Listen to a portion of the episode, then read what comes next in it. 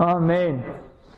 I'll share with you one more insight about that with regards to just reading the scriptures together or praying more liturgical prayers. For those of you who pray in other tongues or pray in the spirit, you know when you do that, you pray from the depths of your spirit. You really, you really pray with all your heart. And it's possible to do that with things like this too. And, and I've discovered that when I engage on that level, it makes all the difference. Even when sometimes I don't know all the Hebrew words. So we'll, uh, we'll just continue to, to learn about that as we go. So as I said, I, I uh, eliminated the Lama talk today because there were quite a few big themes in this parasha, exciting ones, and things that I feel are very relevant to our future also. I don't know about you, but you know, I, I love reading history. I get excited about the past, but when I think about the future, I get even more excited. That's what really gets me going. And there's a principle in the scriptures that he declares the end from the beginning i.e., he declares the end revelation from Genesis and Exodus. So, if we want to understand our future, it's important to understand our past as the covenant people of Elohim.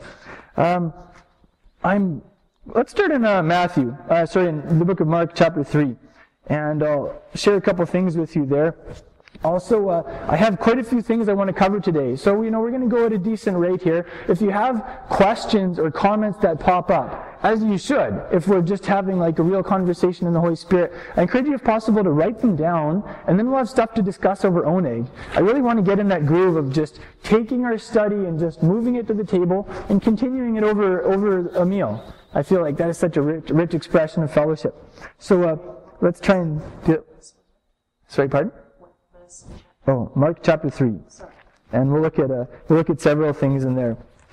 One of the things that really excites me is the original call. Uh, you've probably noticed by now that I'm really passionate about discipleship. That's probably what gets me going more than anything. I just see it all the way from Genesis to Revelation. It's the original call of Yeshua to come and be disciples, the best disciples that we can be, and then to go on to reproduce ourselves as disciples.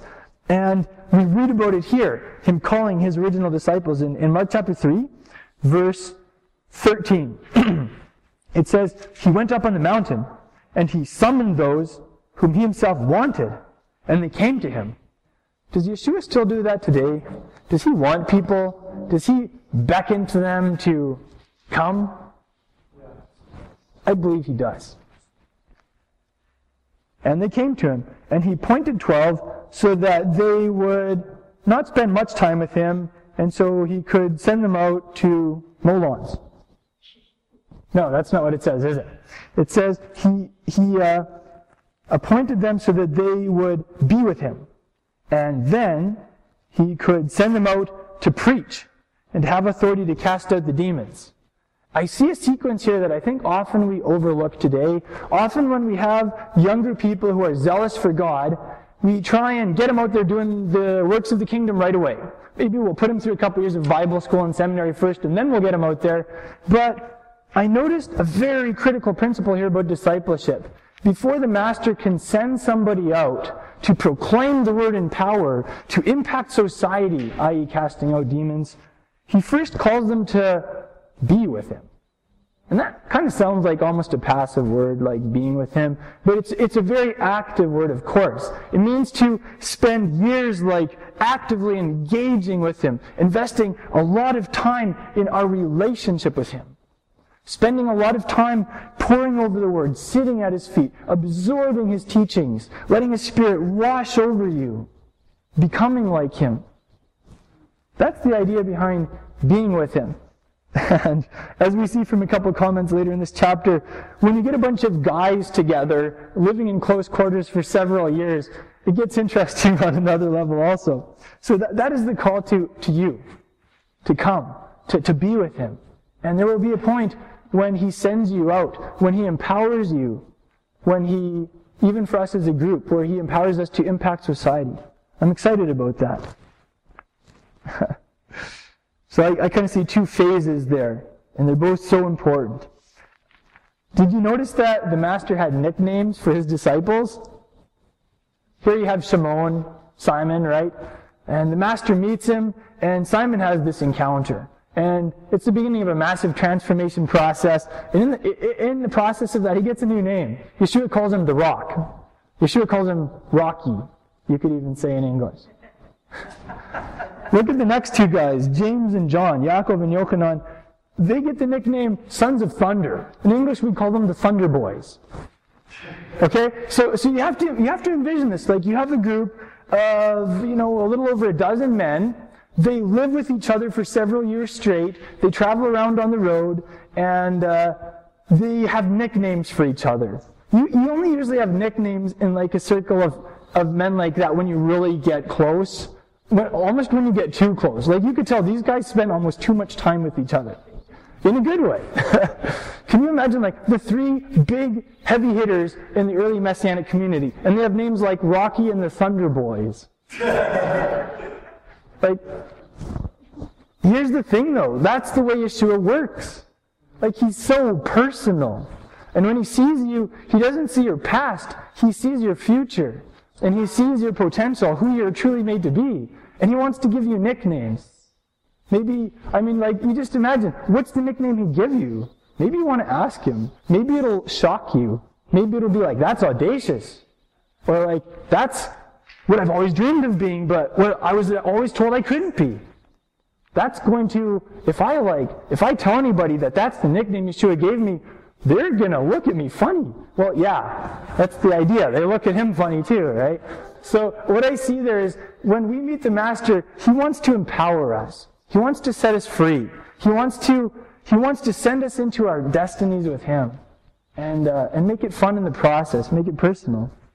So I, it would be kind of fun if we had nicknames for each other too at some point. That could get scary too, but I'm up for that. So. So that's the question. You can take that home and ask him. What, what would you call me? What's your nickname for me? Um, I, I, see an interesting parallel. It's actually an opposite parallel between the Parsha and the New Covenant portion, and it only jumped out at me when we were reading. So this is hot off the press. In the Parsha, we learned that God uses old guys. How old was Moses when he received his commission? 80 years old. Can you imagine? What if you waited till you're 80 before God gave you your great mission to go impact a nation? To go set a whole bunch of people free. And Moses' brother was even older. He was 83. Now here's the interesting thing. What we learn in the Mark passage is God also uses young guys and young gals. When we think about the apostles, we often think about guys in their 30s and their 40s, and they're already well advanced in life. They're pretty well established when Yeshua comes through their lives and he calls them to discipleship. But that was not actually the case. I'm going to read you an interesting quote from a traditional Jewish source called Pirkei Avot. It means like ethics of the fathers. They're, they're short, pithy sayings of the Jewish sages. Basically, in every generation of the Second Temple era, you had a couple of the, the great sages. And in this book, they, uh, they write, down, write them down. So if you could think of a sage and summarize the most pithy things that he said in two or three sentences, that's what you'd have in Pirkei Avot. And it's actually in the traditional Jewish prayer book, the Siddur, because it gets quite a bit of coverage. So I'm going to read you something about the age of men and the different stages in their life. And this is from Yehuda ben Tema. It says, uh, Yehuda used to say, this is Jewish tradition. So this will give you an insight into the Jewish world, right, of Yeshua's time. A five-year-old begins scripture. In other words, when a child turns five, you get him reading the Bible. A ten-year-old begins Mishnah. Mishnah is like advanced scripture study. It's uh, understanding the details of Torah observance. A 13-year-old becomes obliged to observe the commandments. What do we call that usually when, you, when a Jewish male turns 13? Bar mitzvah, that's correct. A 15-year-old begins the study of Gemara, um, which is like the Hebrew word for advanced studies even further. It would be like your Bible college slash seminary education today. That's the one I really want to key in on, but we'll, we'll come back to the 15-year-old one. An 18-year-old goes to the marriage canopy, so what was the average age for a Jewish male to get married in the Second Temple era? 18. A 20-year-old begins the pursuit of a livelihood. So in the Jewish world, you start reading the Word when you're five. Uh, at 10 years old, you begin learning uh, kind of uh, more details to it and observance, which gets you ready for your bar mitzvah at 13, when you make a personal and public commitment to obedience to the covenant. At 15 is when you would complete your scripture studies by learning under a rabbi. So the average age for a young Jewish man to begin apprenticing himself under a Jewish rabbi was 15. He'd have about three years to study under his rabbi, and then at 18 he'd get married, have a couple years with his wife, probably slightly more free time, and then at 18 he starts his, per- excuse me, pursuit of a livelihood. what does that? Yeah, 20. Sorry, what did I say? My throat caught and it, it came out a little different. that was a good excuse, wasn't it? I'm fast on my toes with those excuses. Uh, but uh, here's the thing. How old, therefore, do you think most of Yeshua's disciples were when he called them? Okay, let's give it a couple years. The average age was 15, but we'll say, we'll give it a couple years. Let's say where they were 17 or 18. That means when Yeshua was resurrected and he committed the future of the kingdom to his disciples, their average age was probably under 25. These guys, on average, were in their early 20s. Which may explain why they had quite a few years in the early Jerusalem community before they were scattered out into the surrounding environs of Judea and Samaria and why it was several years before that, before they actually left the land of Israel to bring the good news to the nations. When you read it, the apostles, at first glance, they look like they were kind of slacking off. They didn't actually leave Israel and begin preaching in the nations until something like a decade at least after Yeshua committed that mission to them. Well, now you know why. These guys were young. They were still in training. And I find that encouraging that Yeshua calls people regardless of their age. Firstly, to spend time with Him, to train, but ultimately also to a mission.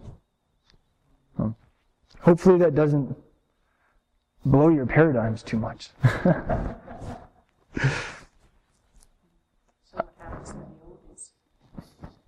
like Moses and Aaron? Oh, they're just starting their adventure, aren't they? Yeah. Makes your for the, the rest of us? We come on board late, or we're still getting our stuff together? Isn't that isn't that wonderful? Yeah. Yeah. We're still getting our stuff together. Uh, here, here's, here's a little uh, side note. In Mark chapter 3, verse 6, it says something about the Pharisees. Now, we've been discussing how, on a halachic level, in terms of interpretation and application of the Torah, Yeshua was more like a Pharisee than any other sect of Judaism at that time. He, you could even say that he was a Pharisee, although obviously he had some major differences also. Um, some people have kind of made the Sadducees out to be the bad guys. They say, well, it was only the Sadducees that persecuted Yeshua. It was the Sadducees that were primarily responsible for persecuting the early believers also. And to a degree, this was true. The Sadducees were more apostate. Uh, they were less serious about their observance. They didn't even believe in the resurrection. So when the early disciples were proclaiming the resurrection in Yeshua, it really set the Sadducees off. But we can't overlook the fact that in Mark chapter 3 verse 6, it says the Pharisees also had a hand in conspiring with the Herodians, who were probably Sadducees that were conspiring with, you know, Herod's government against him. So the Pharisees aren't totally off the hook. And I don't know, maybe we don't need to hear this in this room, but I'm saying that because there's kind of this question in the Messianic movement about the Pharisees. So we see that they had a hand in conspiring too, for the record. There's a powerful principle at the end of the book of Mark about houses, uh, which means a family.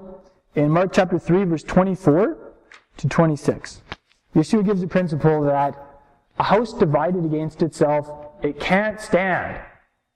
In other words, if there's a family that is uh, like set against itself through division or a massive disagreement or whatever, it's going to fall apart. It's not going to make it. And in this case, Yeshua was talking about Satan's kingdom. He was talking about how Satan can't be divided against Satan. Can he? Then his kingdom wouldn't last.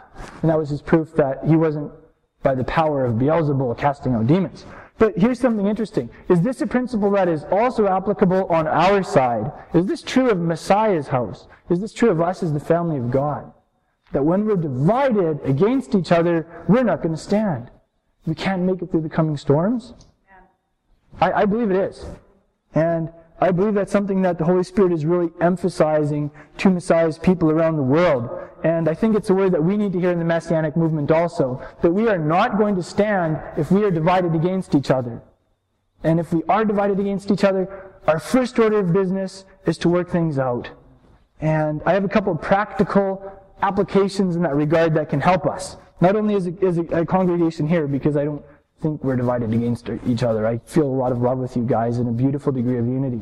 But as a broader movement, we can focus on loving each other because love covers over a multitude of wrongs, because love brings unity and drives out division, loving each other in practical ways, especially loving each other verbally.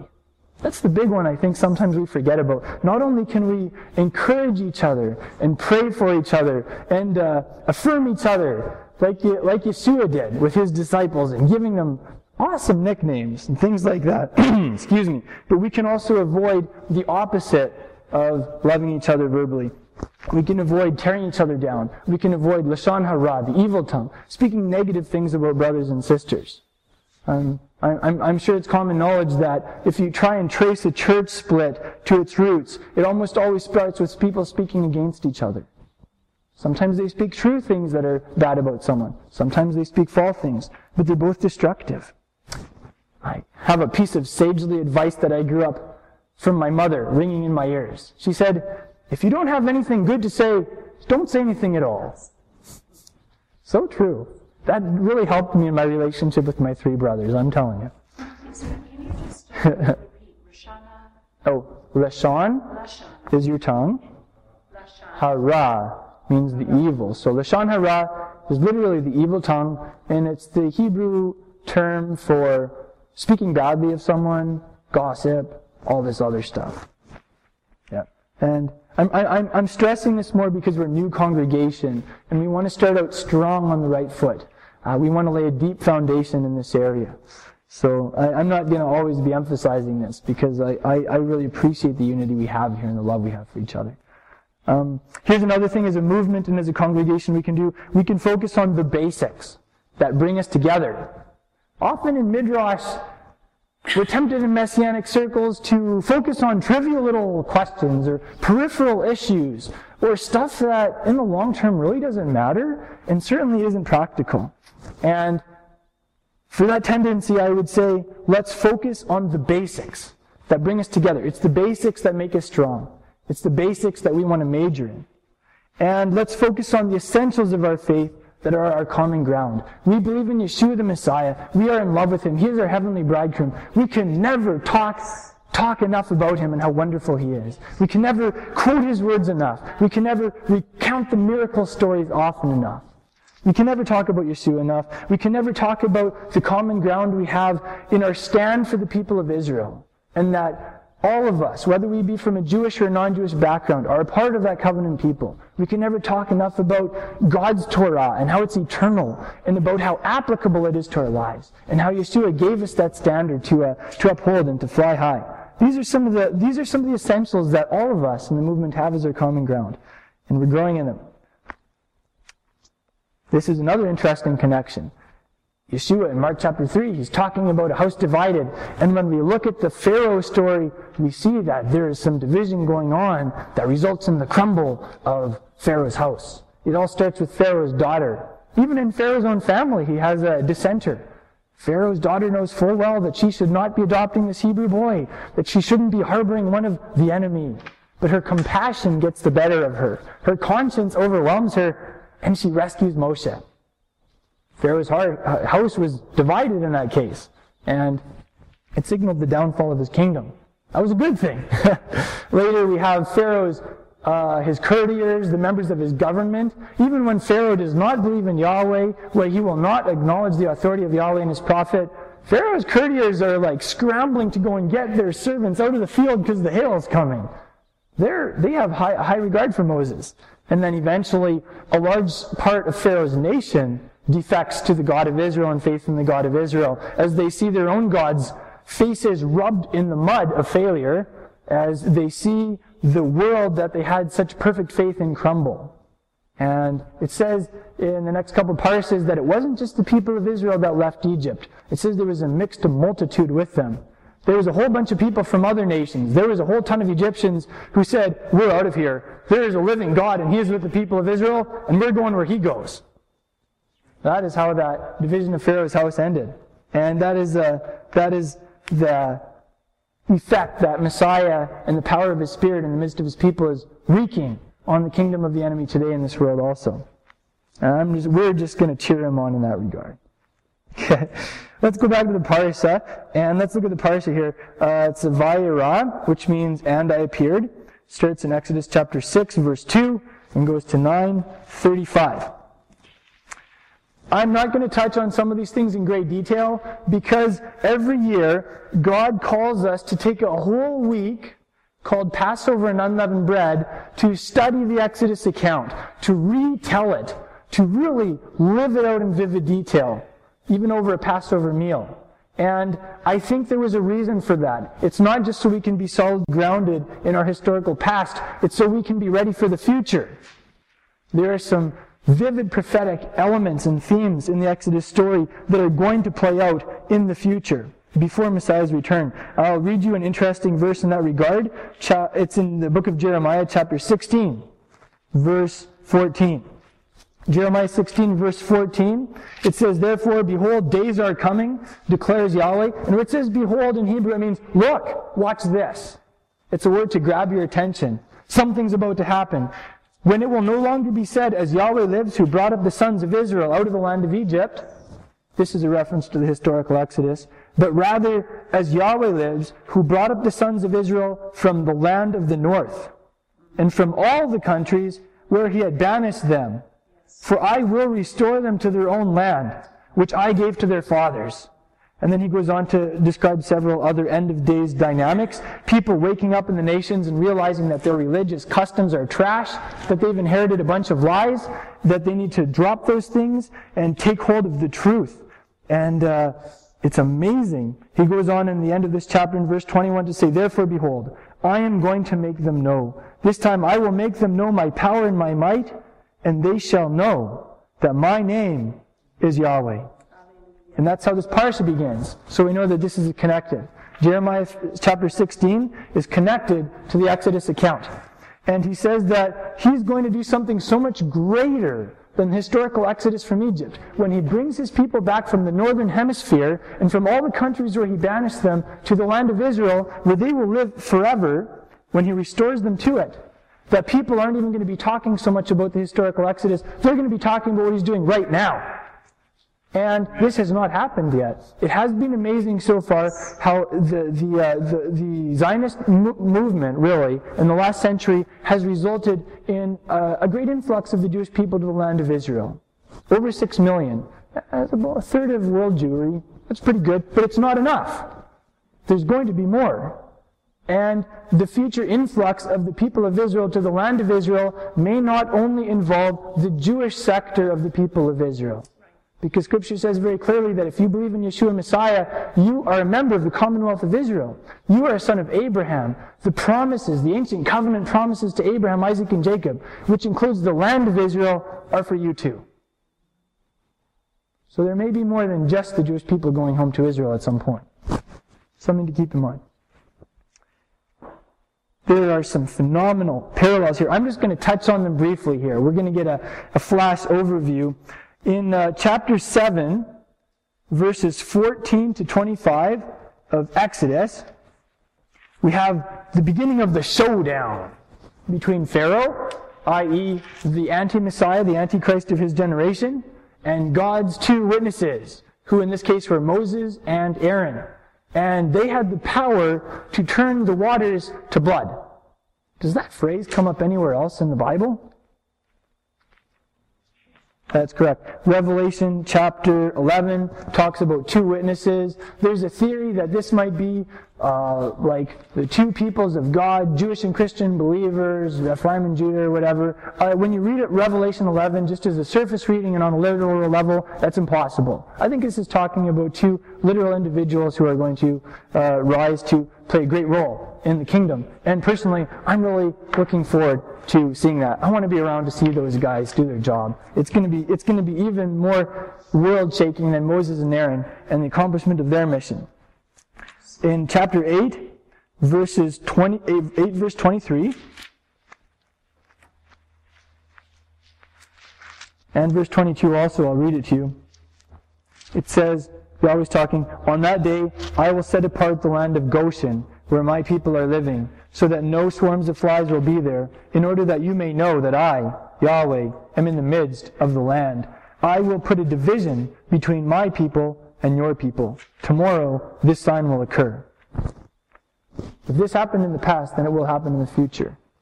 Yahweh says, I will put a division between my people, my covenant people, and your people, Pharaoh, who worship a pantheon of gods and don't believe in me. That's reassuring. Uh, chapter 9, verse 4 basically says the same thing.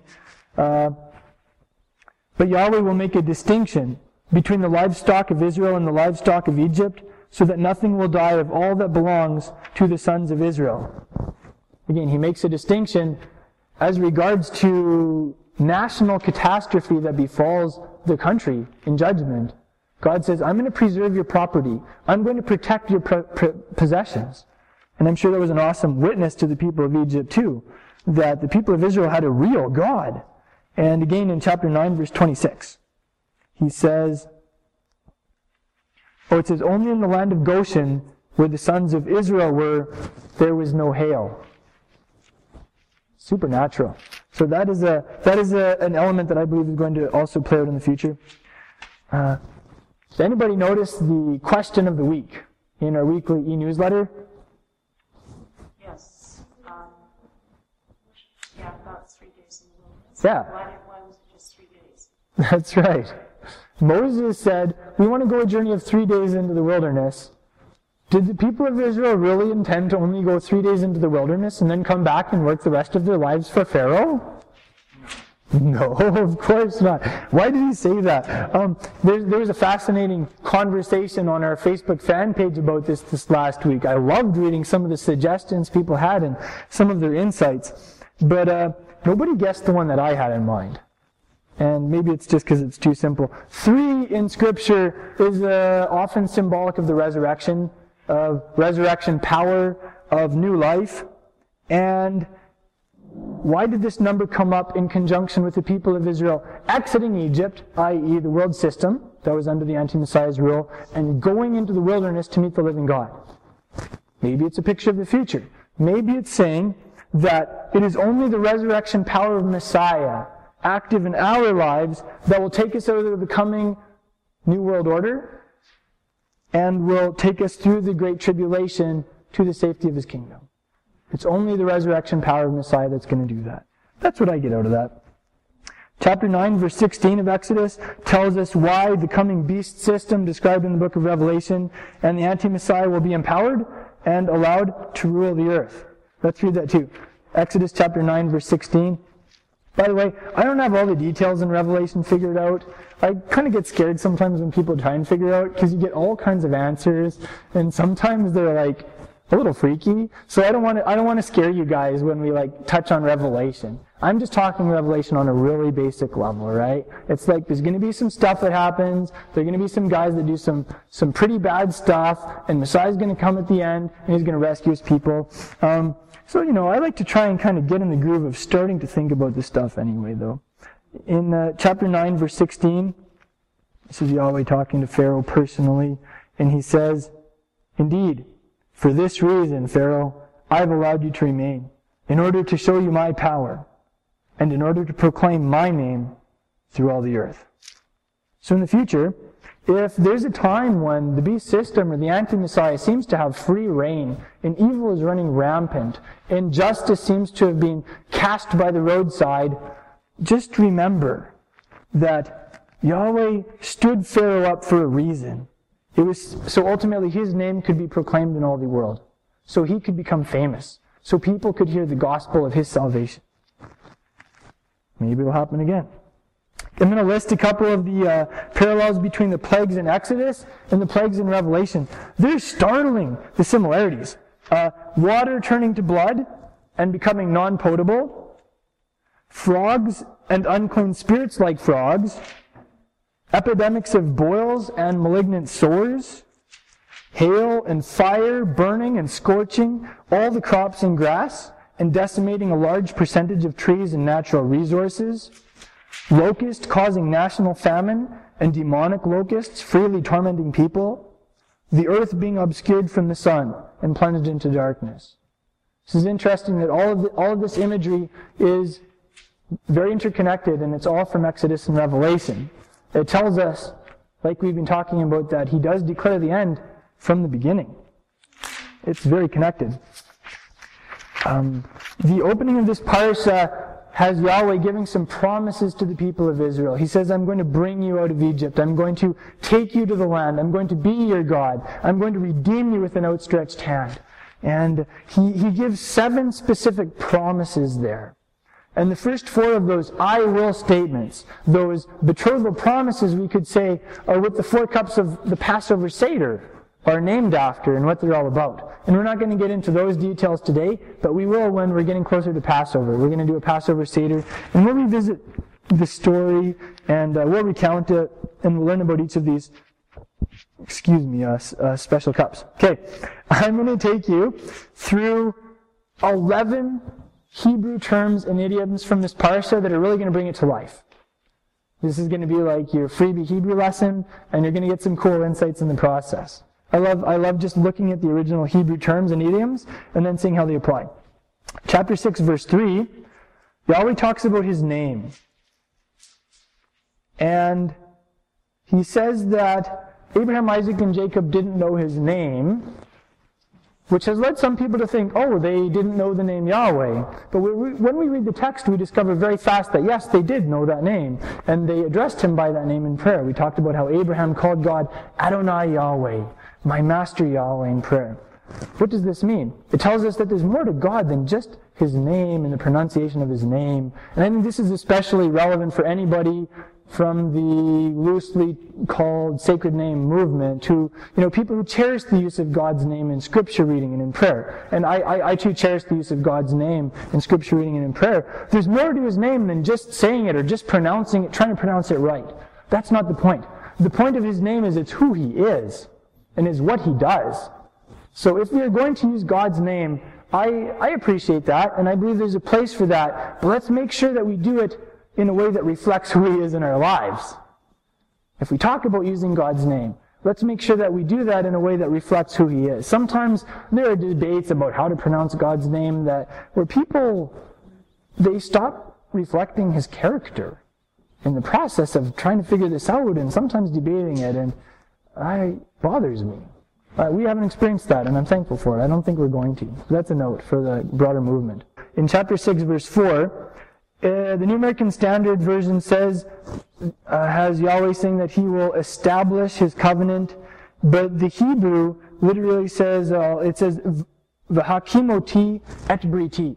He says, I will raise my covenant. That's the Hebrew word for establishing. So whenever you read about him establishing his covenant, he uses the word for the resurrection. It's just one of those things where you have this foreglimpse throughout the Torah of the resurrection. And sure enough, the Father came through for his Son. He fulfilled his covenant when he raised Messiah from the dead. That's when he made good on things more than at any other time. also in chapter 6, verse 5, he says that he will remember his covenant. And this is yet another example of how remembering in the Hebraic context means acting on behalf of. So when we were praying today and listing these people to the Almighty in intercession, we were remembering them before Him. We were causing their names to be remembered, not because He forgot about them, but because this is a spiritual law, that when we do this, He acts on our behalf. He acts on behalf of our prayers and for these people. That's the uh, original thought behind that. Uh, chapter 6, verse 13, it says that Moses and Aaron were charged with a mission. And the Hebrew root there for charge is tzav. Can we all say tzav? tzav? That's the root for the Hebrew word for commandment, mitzvah. Can we all say mitzvah? What we learn from this is God's commandments aren't just a set of rules. They're not just a bunch of laws. The heart of God's commandments is mission. When we understand God's commandments and we implement them in our lives is when we begin to understand our personal mission from Him and when we begin to live it out. And there's a lot of questions today. Well, I know that God has a plan for my life, especially if you're young. Well, God has a plan for my life. I, I have some big choices to make about career, about what school I go to, about where I'm going to live, etc. The first thing we want to do is focus on reading His Word from start to finish and doing everything we can to implement every commandment we can into our lives. That is the start of finding our mission. And from there, things will unfold. All the details will fall into place. Uh, chapter 6, verses 26 and 7, verse 4, talks about, uh, New American Standard talks about the hosts of Israel being brought out of Egypt. The Hebrew word there is armies. God's people were more than just a bunch of people. They were more than just a ragtag band. They were an army. And it's true today too that you are part of his army. We in this room are Messiah's army. and uh, that's another theme that runs through the scriptures. Chapter 7, verse 1, it says that Aaron was Moses' prophet. This gives us an, an understanding of prophet. I'm not sure if we're aware of this, but you are called to be a prophet for God. Often, especially in some circles, the word prophet kind of has these connotations of like a big show and lots of glitz and glamour and uh, all kinds of supernatural stuff. And you know, sometimes maybe that is involved, but the original Hebrew word for prophet just means a spokesman, a spokesperson. Aaron was Moses' spokesman. And in that regard, you are invited by God to be a spokesperson for him.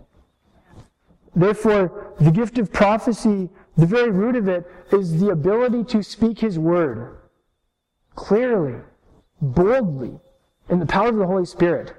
And that kind of gift of prophecy is for every single one of us in, the, in this room. Which is also why Paul said, you should want to prophesy. Uh, of all the gifts of the Holy Spirit, you should really be asking God for the gift of prophecy. Why? Because it's just the ability to speak His word clearly and boldly to the people in our lives. That's the root of it. Here, here's one of those these uh, shock quotes from Paul that you can write on a note and stick on your fridge with an exclamation mark. Uh, 1 Corinthians chapter 14, verse 5. I wish that you all spoke in tongues. Paul said, I wish you all spoke in tongues, but even more that you would prophesy. I think sometimes, especially if we're from charismatic circles, we, we forget the last half of this. I wish that you all spoke in tongues, but even more that you would prophesy, that you would be empowered to speak the word of God boldly and clearly. um, another massive theme about who our God is in this parsha, and the last parsha, is He is Yahweh, the God of Israel. He is the God of the Hebrews. And he's called this in chapter 5 verse 1, chapter 7 verse 16, chapter 9 verse 1, chapter 9 verse 13, and chapter 5 verse 3. Don't look them all up, of course. I'm just giving you those references so we realize this was the core of who he was, and it continues to be the core of who he is. Because God don't change. He's historically identified himself with a specific ethnic group, the Hebrews, and a specific language, Hebrew. He was and is the God of the Hebrews. And he may clarify his identity in that regard again in the future. Because there's some confusion about who God is in the world today. Just like there was in Egypt. Chapter 9, verse 5. This is cool. I, I, I never noticed this until this last year. In chapter 9, verse 5, the New American Standard reads, Yahweh set a definite time, saying, Tomorrow Yahweh will do this thing in the land. Do you know what the Hebrew there for definite time is? It's moed, which in other places is translated as appointed time. King James renders that word as feasts, as in Leviticus 23. These are the feasts of the Lord. These are the definite times of the Lord. Unfortunately, often in the church world today, we don't even know about the biblical calendar. We, are really out of the loop. Like we've really gotten out of sync with the creator of the universe. And instead of realizing that God has definite times, Moedim, we sometimes kind of think the opposite. We think, well, anything goes, you know, eh, any day is fine, you know, just whatever you want, whatever you feel like. Kind of, we kind of, I think we've kind of lost touch with that aspect of God. That God is a God of specific times. That He sets Moedim with His people. And that we need to be awake, we need to be alert. We need to be in sync with Him, really consciously, and, and not be sloppy in that area of our, our faith lives.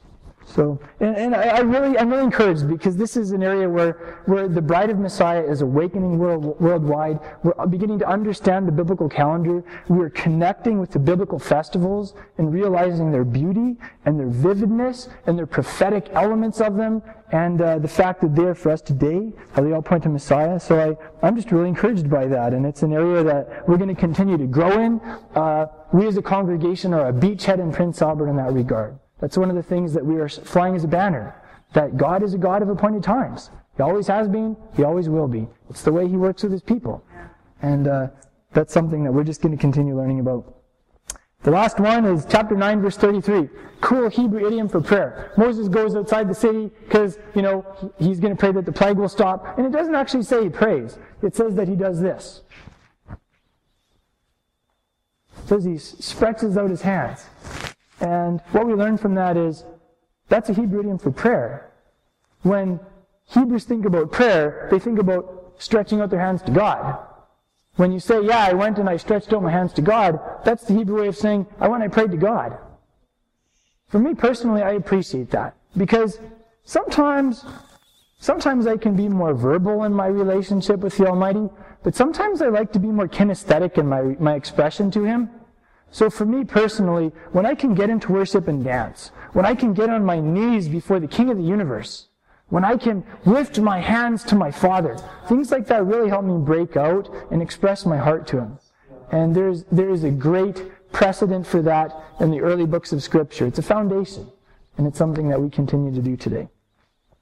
So let's, let's finish with that.